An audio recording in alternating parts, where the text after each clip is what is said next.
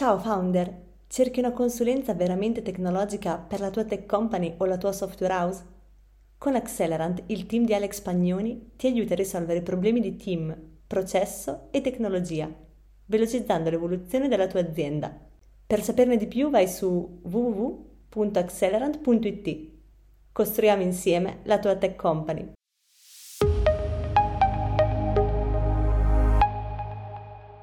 Benvenuti a questo sito Lunch in cui abbiamo ospite con noi Fabio Boi, che è CTO di Corticale, e con cui parleremo insieme di equilibrio eh, tra la parte di eh, sviluppo effettivamente di prodotto e la parte invece di ricerca. E, Abbiamo già un po' accennato a questo argomento, come al solito, durante il sito show della scorsa settimana, in cui abbiamo parlato, in realtà Alex ha parlato con Fabio eh, di modelli di business nel campo del tech e eh, parlando di questo argomento chiaramente è venuto fuori il mondo un po' della ricerca. Quindi capiamo come bilanciarlo appunto con, con il prodotto, ce lo facciamo raccontare da Fabio e lascio subito la parola ad Alex per introdurre la puntata. Eccoci qua, cari mastermind. Sì, allora, infatti con Fabio abbiamo fatto proprio un bel approfondimento sul mondo health tech e proprio per dare un po' di contesto, no? eh, con Fabio abbiamo proprio andato a sviscerare tutta una serie di temi che poi toccano molto anche la ricerca, perché no, pensiamo proprio in realtà come corticale, che è in realtà dove Fabio e sia CTO che co-founder, no? cioè sono quel tipo di realtà che di fatto eh, combattono ogni giorno no? contro sfide del mercato per di fatto permettere alla scienza, alla tecnologia di progredire sempre di più. Infatti dopo magari eh, a Fabio chiediamo proprio anche un po' di raccontarci, perché non ha seguito la puntata del sito show, che tipo di, di prodotto e di approccio che hanno. Ma infatti questo qui non è facile portarlo avanti perché si tratta di modelli di business sicuramente molto complicati perché c'è tutta una parte di ricerca importante che però deve portare a dei prodotti funzionanti. No? E eh, infatti con lui cosa abbiamo visto tra le varie cose? Business model, sia in termini B2B che B2C, questo in ambito health tech, eh, quello che poi come ruolo lui ha è anche quello di avere a che fare non soltanto con piattaforme cloud come hanno a che fare molti altri siti o comunque software, nel suo caso c'è anche il discorso di semiconduttori, infatti c'è stato anche proprio il discorso della crisi mondiale e gli effetti sulla filiera produttiva, ecco, con lui abbiamo visto che tipo di decisioni un CTO che ha questo tipo di responsabilità deve prendere, come. E poi, eh, altra cosa interessante, anche proprio il passaggio dalla mentalità del ricercatore a quella dell'imprenditore, sempre prendendo come riferimento eh, la startup eh, di cui stiamo parlando, quindi Corticare. E eh, a un certo punto era venuto proprio fuori il tema dell'attività di ricerca, di sviluppo, poi di portare il prodotto eh, sul mercato. Ecco, nel, nel, suo caso questa cosa è stata fatta in tempi molto rapidi, no? poi dopo invito proprio a guardare la puntata del sito show per gli approfondimenti del caso, però intanto eh, vorrei passare la parola direttamente a Fabio e per sapere un po' cosa, cosa c'è nella sua testa proprio in termini di come bilanciare eh, le esigenze della ricerca con quella del, del, portare sul mercato un prodotto utile e funzionante. Quindi ti passo subito la parola, Fabio, poi dopo abbiamo tutta una serie di domande eh, che eh, porterà Alessia e comunque chi è qui in chat che vuole farle lo può fare in qualsiasi momento e siamo qua a disposizione. Bene, buongiorno a tutti, eh, grazie Alex e Alessia per, per, per, l'introduzione, direi molto molto completa. Eh, mi presento rapidamente, sono Fabio Boi, sono cofondatore CTO di Corticale e Corticale è una startup innovativa, quindi siamo nati poco più di due anni fa e siamo in particolare, da qui il tema che Alex stava già portando, una spin-off di un famoso centro di ricerca italiano che è l'Istituto Italiano di Tecnologia e, di, e noi ci occupiamo tendenzialmente di sviluppare, realizzare e poi commercializzare interfacce neurali. Tendenzialmente interfacce neurali sono quei dispositivi, nel nostro caso impiantabili all'interno di quello che è il eh, tessuto nervoso eh, dei pazienti, che è proprio perché l'esempio principe è diciamo, il nostro cervello, con una tecnologia, come anticipava Alex, totalmente innovativa, che è proprio quella dei semiconduttori. Quindi ciò di cui si occupa Corticale è proprio di realizzare delle interfacce neuronali basate su tecnologia semiconduttori, quindi microchip, quelli che banalmente potremmo chiamare microchip che sono, eh, diciamo, che, che, oggi conosciamo perché sono all'interno de, di, di, qualunque dispositivo elettronico che utilizziamo nella nostra eh, quotidianità, quindi con l'obiettivo di dare tendenzialmente una, eh, diciamo, quel boost e, quel, e, quelle nuove prospettive che questi tipi di eh, dispositivi stanno aprendo all'interno di quello che è lo scenario, diciamo, del mondo eh, clinico per andare a trattare, curare tutte quelle che sono quelle neuropatologie, basti pensare al Parkinson, l'Alzheimer, tutti quelli che sono eh, anche, diciamo, tutte quelle, quelle, mm, que- quella serie di, eh, di, di, di, incidenti che poi in qualche modo vanno a causare un deterioramento della qualità di vita del, del, del paziente e tramite appunto l'utilizzo di questi dispositivi totalmente innovativi. E qui torno un pochettino, eh, sfrutto diciamo questa, eh, questa, questa, introduzione per ricollegarmi a quello che Alex e Alessia anticipavano, ovvero eh, tutto il mondo del, dell'health tech e soprattutto il mondo diciamo di dispositivi innovativi che soprattutto ne derivano dal mondo della ricerca, in un certo qual modo eh, richiedono non solo all'inizio, ma anche durante tutto quanto lo sviluppo del prodotto, un, una costante, diciamo, un costante rimpallo tra quello che è la ricerca, lo sviluppo e poi la produzione e l'affinamento del prodotto finale. E molte volte, diciamo, questi aspetti sono un pochettino nemici l'uno dell'altro, soprattutto laddove eh, si parla di una startup in cui quindi le risorse sono limitate e il time to market è tendenzialmente cruciale per garantire la sopravvivenza di quello che è eh, la startup eh, stessa in termini di cash flow e business continuity. Quindi eh, la, la, personale esperienza è proprio quella eh, che posso condividere con voi, ma dirò probabilmente cose già note, soprattutto a chi eh, tra, eh, tra, tra, i nostri ascoltatori, chi ascolterà poi in podcast questa, questa trasmissione, diciamo che è un qualcosa di abbastanza noto alle startup, ovvero che eh, bisogna fare lo sforzo di togliersi il cappello del ricercatore che è colui che continua a voler innovare e una volta che ha raggiunto l'obiettivo porsi in uno nuovo e quindi continuare a ricercare senza mai poi alla fine arrivare alla concretizzazione di un qualcosa di stabile ma è sempre qualcosa in continua evoluzione rispetto invece a quello che è il ruolo di un CTO o comunque più in generale di un'azienda che invece è quello di realizzare un prodotto che invece sia in grado di generare a un certo punto profitti che possano garantire eh, la sopravvivenza della startup che poi potrà nel, nel, nel, suo seguito continuare chiaramente ad innovare. Quindi la, la prima esperienza da ex ricercatore e da diciamo, imprenditore dell'azienda eh, di, di Corticare nella fattispecie, la prima cosa che mi sento di condividere con la comunità è proprio quella di, eh, che che questo passaggio è un passaggio tutt'altro che indolore in quanto la scala delle priorità cambia completamente. Quindi mentre il ricercatore tenderà a innovare e continuare a modificare eh, diciamo, quello che potrebbe essere il prototipo, chiamiamolo col suo nome, in modo tale che questo divenga sempre migliore, dall'altra parte invece eh, un'azienda e soprattutto una startup,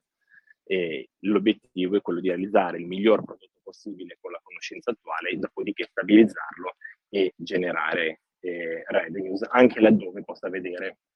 dei, dei, miglioramenti che però non dovranno essere inseriti nella gamma prodotto attuale ma dovranno poi essere invece magari oggetto di future release che verranno rilasciate nel tempo. Quindi questa qui diciamo è eh, l'esperienza che mi sento di portare in community, Alex. Perfetto, grazie Fabio. Allora, innanzitutto chi eh, volesse fare domande o dire la propria lo può fare direttamente senza chiedere permesso, senza neanche aspettare nostre pause. Quindi noi andiamo spediti. Se volete intervenire fatelo direttamente, aprite il microfono e vi lasciamo spazio. E a questo punto facciamo così che passo la parola ad Alessia, così ti riporta le domande che abbiamo raccolto tra community e commenti vari sui vari contenuti. Allora Fabio, io partirei con una domanda abbastanza generale e anche un po' introduttiva, cioè proprio riprendendo un po' anche il, l'outline no, di, questa, di questa puntata e gli argomenti che andremo a sviscerare. Esiste secondo te un equilibrio un po' perfetto, fra virgolette, eh, comunque un bilanciamento tra quello che un po' il perfezionismo, no? Del voler cercare di creare e lanciare sul mercato un prodotto sempre migliore e dall'altra parte il time to market che è sempre più stringente, no? Perché bisogna essere, sappiamo, sempre più veloci oggi sul mercato. Quali sono, ci sono delle strategie, anche tips pratici per trovare un po' un equilibrio, se esiste, tra questi due aspetti? Allora, ti ringrazio Alessia per la domanda. Allora, eh, diciamo che io penso personalmente che non esista la formula perfetta che si possa adattare a eh, a qualunque campo di applicazione, diciamo, quindi che, che non sia valida per, per, qualunque azienda, anche perché uno dei punti fondamentali, come eh, giustamente diceva Alex all'inizio, non tutti i CTO e non tutte le aziende hanno a che fare con prodotti che sono eh, necessariamente software based, ma nel nostro caso per esempio sono hardware based, sono eh, tutta la componentistica hardware in qualche modo due svantaggi rispetto a quella software. Il primo è il fatto che l'hardware è costoso e il secondo, il secondo passaggio è che l'hardware richiede tempo sia per essere disegnato, per essere prodotto e poi per essere testato e lanciato sul mercato. Quindi eh, diciamo che questa qui è già una prima, una prima discrimine che ovviamente pone le diverse aziende e le diverse realtà eh, su eh, approcci e piani differenti su quello che è il perfezionismo del prodotto rispetto invece piuttosto al time to market. E quindi se devo portare diciamo quella che è stata eh, la, la, nostra, la, nostra, la nostra realtà è stato proprio quello di un, un investimento cospicuo nel realizzare diciamo nel minor tempo possibile una serie di prototipi con tutte le possibili, eh, con tutta la possibilità e tutte le possibili combinazioni di perfezionamento al, alla data diciamo, eh, in cui questo eh, processo è stato fatto e successivamente sulla base di quelli che sono stati i risultati abbiamo selezionato il best candidate in qualche modo tra tutti i prototipi realizzati e abbiamo concentrato i nostri sforzi produttivi su questo. Ovviamente proprio per via di appunto quello che è la propagazione dei tempi eh, tra il, momento in cui si decide di lanciare la produzione e il momento effettivo in cui si riceve la produzione, soprattutto quando parliamo di semiconduttori, parliamo di svariati mesi di, eh, di, di latenza fra questi, fra questi differenti momenti, e ovviamente internamente sono stati fatti degli ulteriori sviluppi che saranno poi, diciamo in qualche modo, eh, presenti non nella generazione attuale di dispositivi che già oggi Corticale sta rivendendo sul mercato, ma faranno parte di futuri release che verranno in qualche modo poi rilasciate negli anni a venire su nuove generazioni, nuove gambe di prodotti. E questo qui, vabbè, non, non sto inventando nulla di nuovo, è un pochettino quella che tutte quante le aziende, adesso faccio il nome della più famosa, ad esempio Apple, quando produce gli iPhone, noi sappiamo benissimo che quando un iPhone viene rilasciato,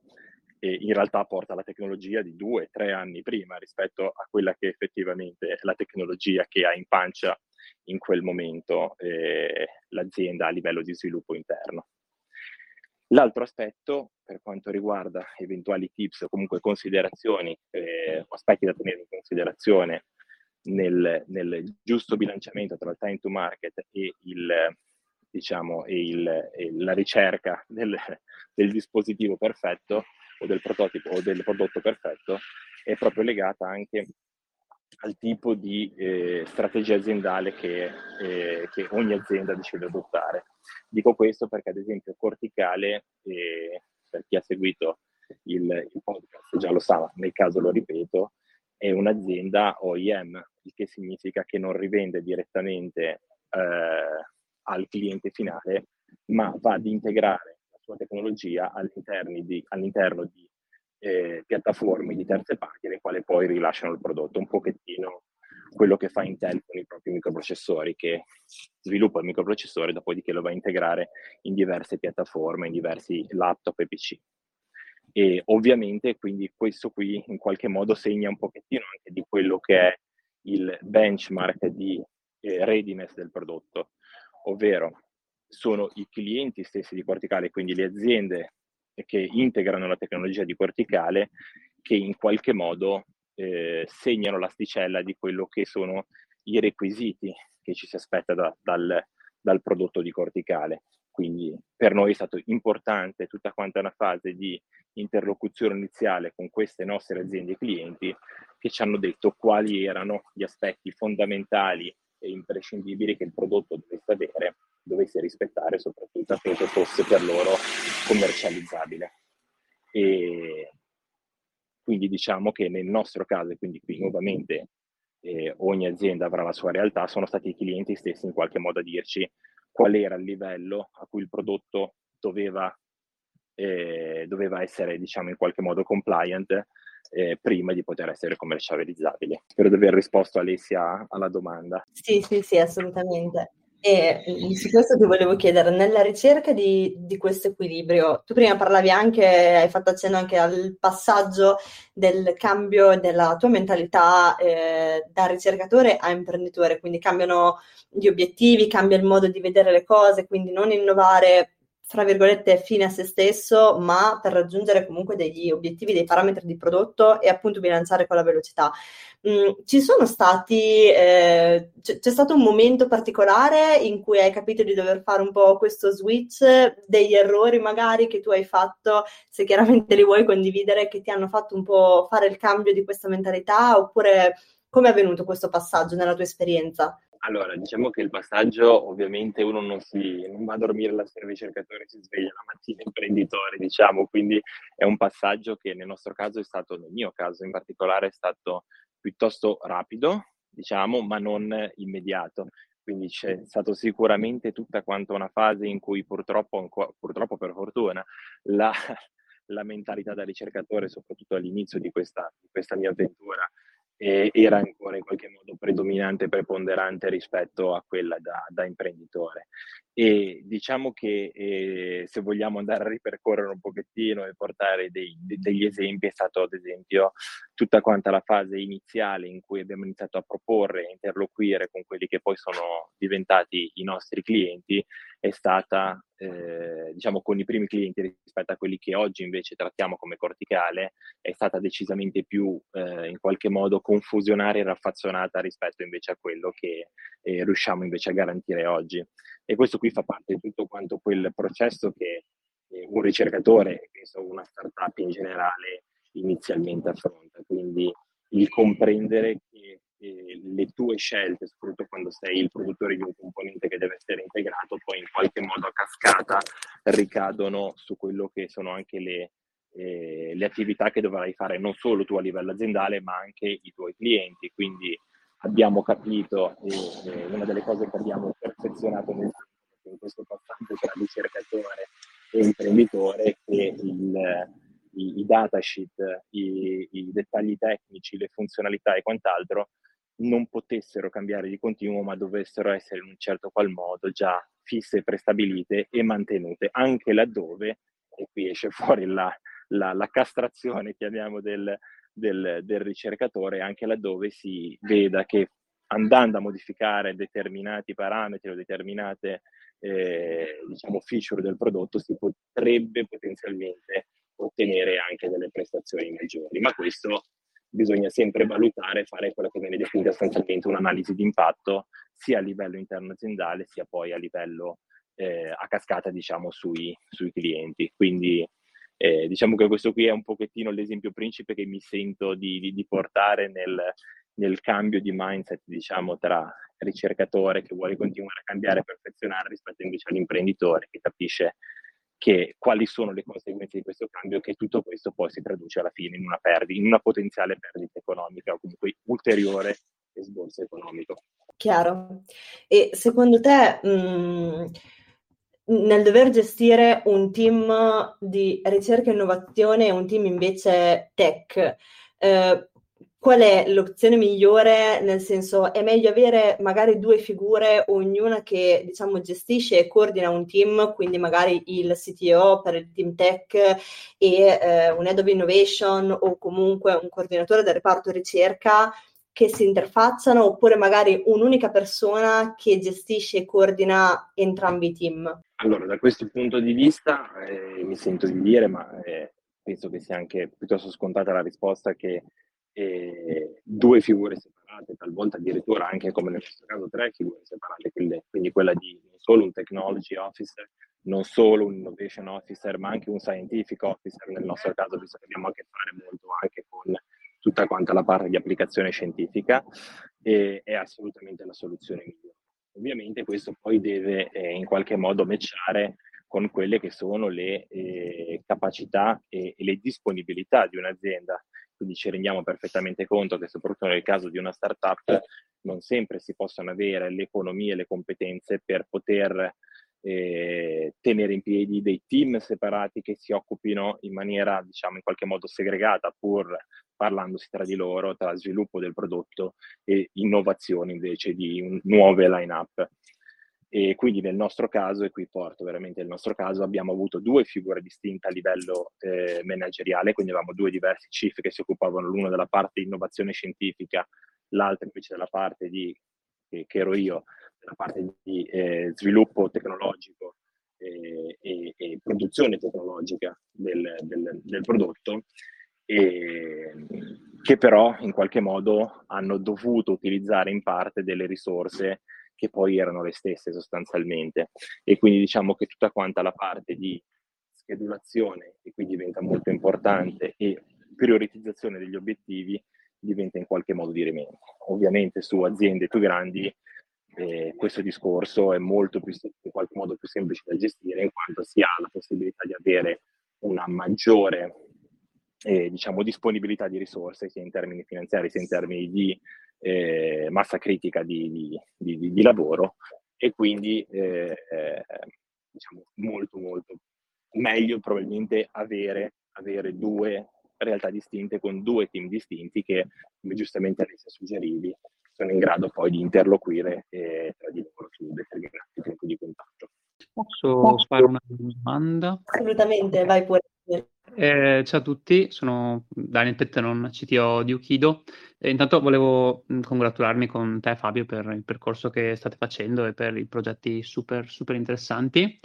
E sono molto incuriosito dalla eh, fase di ricerca ehm, e mh, di base capire quando si ferma la ricerca e parte il resto. Cioè, un, ci sono delle metriche, non metriche, ma comunque delle, delle,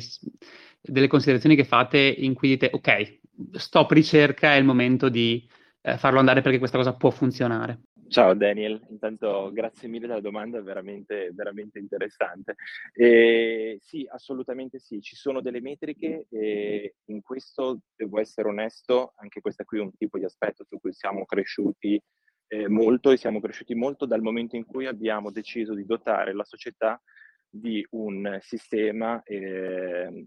che è standardizzato a livello di qualità e produzione dei dispositivi, che sono nella fattispecie nel nostro caso una ISO 9001 e una ISO 13485. Perché dico questo? Dico questo perché è proprio in qualche modo intrinseco al, alla definizione di, de, del sistema stesso societario, quelle che sono in qualche modo le metriche che l'azienda si dà al fine di dire, di fare proprio quel passaggio lì, cioè di, di dire ok, sto ricercando un nuovo prodotto, sto cercando di sviluppare una nuova line-up con nuove, con nuove feature. E quali sono le feature che mi aspetto di ottenere e quali sono, diciamo, in qualche modo le soglie per cui posso dire che queste feature sono eh, o queste specifiche sono effettivamente rispettate. Una volta che si setta quello, all'interno di Corticale parte tutto quanto un processo di design di quello che è il nuovo microchip o il nuovo prodotto e una volta realizzato, come ti portavo l'esempio prima Daniel, la, la diversa pletora di prototipi, eh, si va a selezionare quello o quelli più promettenti affinché possano in qualche modo rispettare quelle che sono le metriche che ci siamo dati. E dal momento in cui queste vengono raggiunte, è proprio lì che si dice, ok, perfetto, abbiamo raggiunto quelli che sono i nostri, diciamo, eh, i nostri obiettivi di, di, di nuovo prodotto, chiudiamo lo sviluppo e ci concentriamo sulla produzione. E lì il secondo step altrettanto importante è garantire e quindi mettere in piedi tutta la filiera produttiva affinché tutte quante diciamo, le variazioni di produzione eh, vengano, siano tali per cui siano in qualche modo ehm, diciamo adesso mi viene la parola in inglese disregardable rispetto al, al, a quelle che poi sono il benchmark che uno si attende di avere alla fine di prodotto. Quindi anche in questo caso il sistema di controllo qualità eh, ci dà delle metriche per dire perfetto, la produzione è andata a buon fine ed effettivamente il prodotto rispetta quelle che sono le aspettative in certo qual modo. Spero di aver risposto alla tua domanda, Daniel. Yes, yes, hai risposto e uh, mi collego un altro, dopo lascio spazio magari agli altri. Eh, hai parlato de- nella parte di design, ehm, definite quali sono le tecnologie più promettenti o le strategie più promettenti. Com'è che andate a individuare qual è più promettente? Cioè, com'è che prioritizzate queste, queste strategie o queste, queste, possibilità? Allora, questo tipo di, di, definizione viene fatta, diciamo, a una duplice scala, eh, almeno per quanto riguarda noi. La prima scala è che siamo in ascolto eh, costante di quello che sono i feedback che ci arrivano sulla line-up attuale in produzione e quindi abbiamo dei feedback, diciamo, in qualche modo strutturati di tutte quelle che sono le aree di miglioramento o eventualmente i limiti che eh, la, la, il, la line-up di prodotto attuale ha al momento e quindi già c'è tutto, tutta una sorta di attenzionamento nel capire come poter superare quelli che sono i limiti eh, attuali. Il secondo aspetto che eh, teniamo anche in considerazione è anche tutta quanta la parte di evoluzione del mercato, nel nostro caso Neurotech, e tutte quelle che sono in qualche modo le, le nuove mete e i nuovi interessi che la comunità di utilizzatori finali, in questo caso, eh, si prospettano negli anni a venire. Quindi essendo diciamo, tutta quanta la fase tra, che intercorre tra la definizione delle specifiche, il design, la produzione dei prototipi, la validazione degli stessi per poi arrivare fino alla produzione. Stiamo parlando di un percorso lungo in qualche modo anni e diciamo che è, è per noi molto importante definire in maniera molto precisa tutti quelli che sono gli input appunto che ci arrivano da fuori come ti stavo, come appunto stavo dicendo. E una volta individuati gli input, cosa decidete di fare? Come lo decidete cosa fare prima? Cioè, in base al numero di feedback che vi arrivano dalle line-up, in base a quante persone sul mercato parlano di quello? Com'è che prioritizzate i task di ricerca? Ecco. Ah, ok, Daniel, no, ok, perdonami, non avevo risposto a questo pezzo di domanda, scusami. eh, allora, in realtà questo qui viene prioritizzato rispetto a quanto distanti siamo rispetto alla realizzazione di un dispositivo che possa soddisfare quell'obiettivo, quindi ci potrebbero arrivare diversi input, diciamo così, alcuni che sono, che vediamo molto vicini in termini di eh, modifica del prodotto attuale, diciamo, con l'introduzione di queste nuove feature, altri che invece sono molto distanti rispetto a quelle che sono le nostre conoscenze e competenze attuali, piuttosto di eh, capire quanto complessa può essere la messa in pratica, e allora questa qui tendenzialmente viene prioritizzata in maniera più bassa. E questo d'altro canto deve fare match con quello che hai detto giustamente te Daniel prima, ovvero quanto, quanta revenues, poi arriviamo al solito punto, quindi quanto interesse e quanta revenues un eventuale nuovo prodotto con quelle feature in qualche modo può, eh, può generare. Quindi ovviamente c'è sempre un bilanciamento tra la complessità della realizzazione dell'introduzione di questi nuovi tipi di, eh, di, di, di, performance, diciamo, di feature, rispetto alla, eh, al potenziale revenues che possiamo, eh, possiamo collezionare avendo un dispositivo del genere. Quindi diciamo che c'è sempre un bilanciamento da questo punto di vista. Ottimo, grazie. Poi, poi, chiaramente l'alta direzione, ma questo qui è Daniel, non lo sto neanche a dire, poi è l'alta direzione che a livello strategico, quindi il CTO più il CEO e il CSO in questo caso, decidono quale sia poi fatto, eh, cioè soppesate tutti questi vari aspetti da tenere in conto, quale poi sia la strategia eh, commerciale di sviluppo, cioè di sviluppo e quindi poi commerciale che eh, l'azienda andrà a, a pianificare da lì, da lì, ai mesi venturi. Sì, certo, immagino che se hanno questi due indici, quindi quanto la complessità o quanto è, siamo distanti da lì e le revenues, sia facile individuarle, insomma, una volta che avete queste due considerazioni. Sì, assolutamente. Grazie Daniel per la domanda. Grazie. Altra domanda a bruciapelo. Ciao Fabio, sono Giovanni. Ascolta, eh, hai parlato prima del campo medico, ok? Ma ci sono altre industrie dove vi affacciato comunque che, dove le interfacce, le interfacce neurali possono trovare uno sbocco? Allora, eh, grazie Giovanni per la domanda. In realtà questo qui è uno degli aspetti che soprattutto in questi anni in cui quelle che vengono definite BCI, quindi le Brain Computer Interface, praticamente stanno avendo tantissima ribalta anche un pochettino per via dell'effetto, diciamo, del fenomeno Elon Musk con Neuralink, ma in realtà era un fenomeno che già esisteva da prima. Comunque uno degli aspetti eh, più dirimenti a cui molti guardano con fascino, altri guardano con preoccupazione,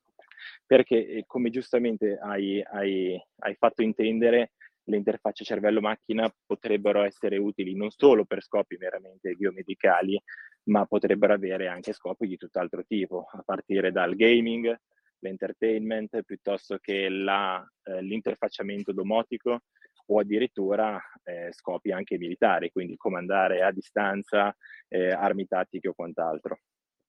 E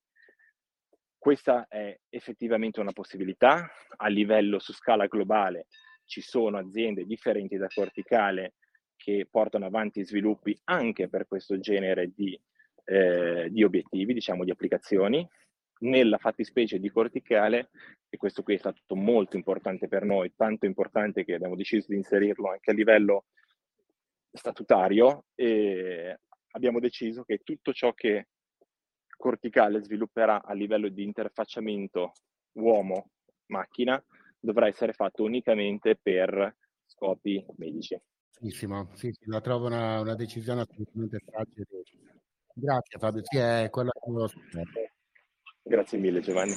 Voi fate, mi sembra, parecchia ricerca che si avvicina molto al mondo eh, universitario, o comunque sì, mh, mm, diciamo innovativo, e mi chiedo se voi producete paper dalle vostre attività. Allora, al momento Daniel eh, è verissimo, collaboriamo, allora, noi intanto proveniamo da un ambito, eh, diciamo, di un ambito totalmente di ricerca, quindi facevo prima menzione della Fondazione Istituto Italiano di Tecnologia, che è un centro di ricerca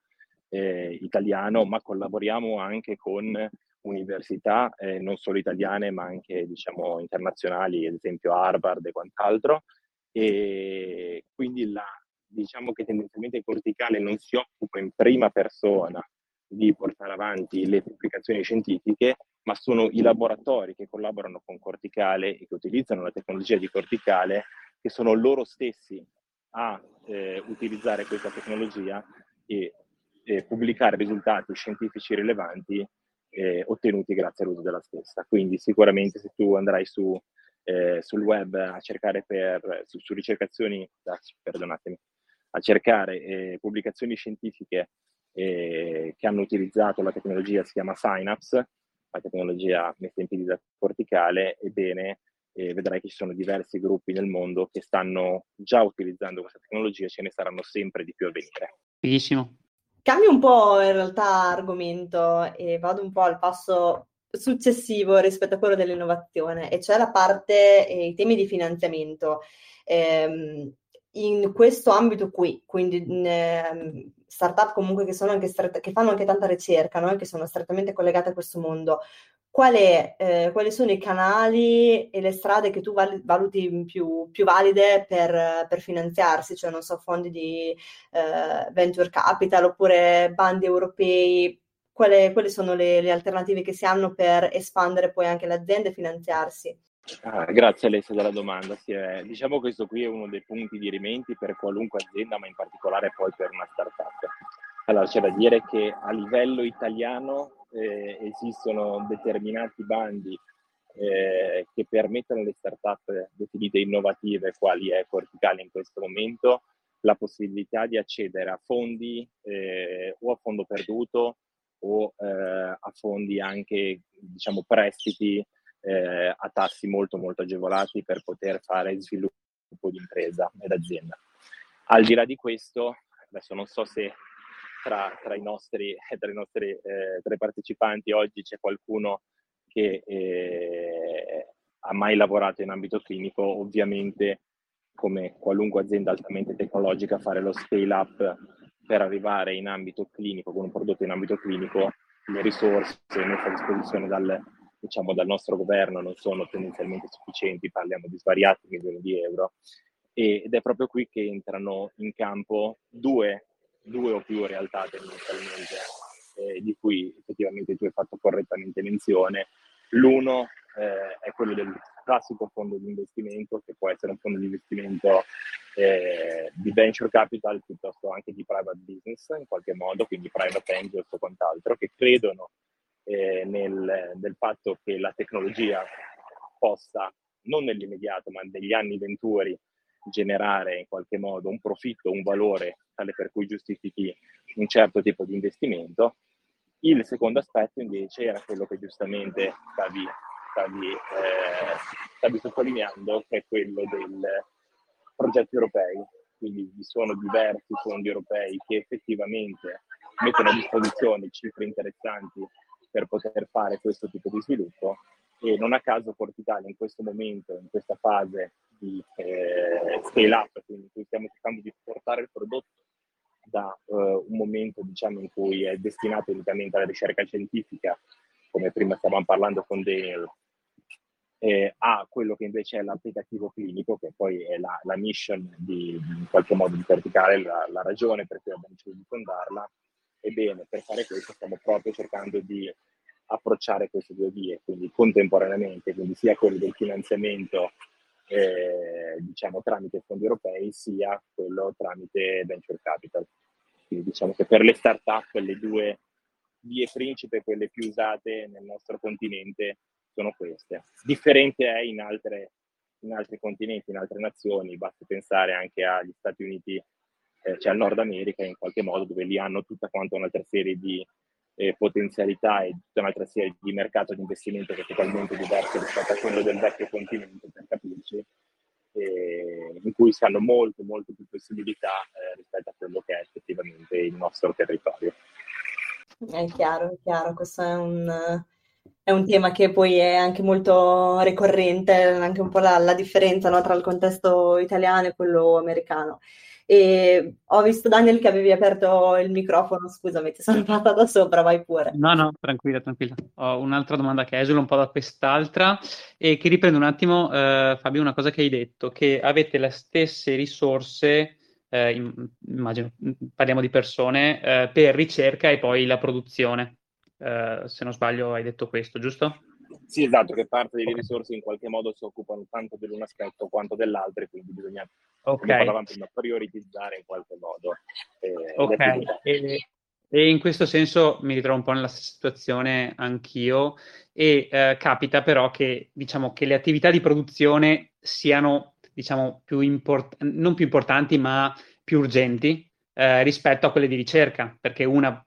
un'attività di produzione ragiona più sul breve termine, mentre un'attività di ricerca sul lungo termine. Ora, visto che le, le, le risorse sono condivise, com'è che riuscite a eh, bilanciare il tempo speso per la ricerca con il tempo speso per la produzione eh, con le risorse condivise? Ottima domanda, Questa qui questo qui è veramente un punto veramente delicato e nuovamente ritorniamo nel, nel secondo me un pochettino il discorso che ci facevamo all'inizio tra eh, il cappello del ricercatore e quello dell'imprenditore, poi è sempre una questione di bilanciamento di priorità. Condivido con te che eh, almeno diciamo, internamente a corticale in un certo qual modo la produzione e quindi il prodotto ha in qualche modo a meno di, eh, di diciamo di rare eccezioni, ha quasi sempre la priorità sulla parte di ricerca. E, non solo perché è più immediata, ma perché poi è quella che consente di generare revenues, che poi sono quelle che ci consentono eh, di fare ricerca e ci consentono teoricamente anche, se le cose vanno particolarmente bene, di ampliare quelle che sono le risorse a disposizione, così che eh, diciamo, i due team si possano poi in un certo qual modo venire a creare nel, nel, nel prosieguo della vita dell'azienda. Quindi diciamo che internamente tendenzialmente mi sento dire che la priorità viene quasi sempre data alla parte di produzione e commercializzazione rispetto a quella di ricerca. E una delle cose che mi sento di condividere, Daniel, è che eh, questo qui anche a scapito a volte di rinunciare anche ad una porzione di eventuale IP o know-how generato, noi eh, cerchiamo tramite collaborazioni scientifiche e industriali di esternalizzare parte anche di quello che è lo sviluppo e la ricerca di, eh, del prodotto o di futuri prodotti, mettiamola così. e in questo modo riusciamo, rinunciando, ripeto, o dovendo comunque porre tanto effort anche nella parte legale e nella, nella descrizione di quello che poi è l'IP e il know-how che viene generato, eh, cerchiamo di, di supplire la mancanza di risorse fisse interne. Se non ci sono altre curiosità o spunti di riflessione, io vi ringrazio tutti per essere stati qui con noi oggi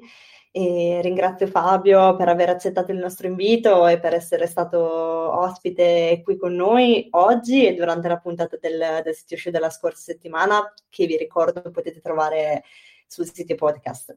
E, Qualche veloce reminder prima di salutarvi, vi ricordo che la prossima settimana ci sarà il sito Meet del sito Mastermind, ci vedremo fisicamente a Milano e dalle 17.30 in poi avremo prima un talk con Twilio sul Modern Customer Engagement e poi a seguito faremo un aperitivo di networking per conoscerci un po' e per... Uh, per fare due chiacchiere, per confrontarsi su vari punti di vista e non solo. E potete trovare i biglietti e le informazioni sul nostro sul sito del sito Mastermind nella sezione 20. E la prossima settimana ci rivediamo sempre qui su Telegram alle, alle 13 eh, di martedì, in realtà non di mercoledì perché mercoledì appunto saremo a Milano e, e avremo ospite con noi Daniel e Daniel Pettenon che ha fatto una chiacchierata che è uscita oggi eh, sul sito podcast insieme a Giovanni eh, che è il coach del sistema Mastermind su produzione e produttività, quindi quali sono le differenze, come monitorare entrambi questi aspetti e, e come migliorarli anche. Quindi grazie ancora a tutti, vi auguro una buona giornata, buon lavoro e spero di rivedervi tutti presto di persona a Milano la prossima settimana. Ciao a tutti. Grazie mille Alessia. Grazie ciao, ciao, ciao. Ciao a tutti.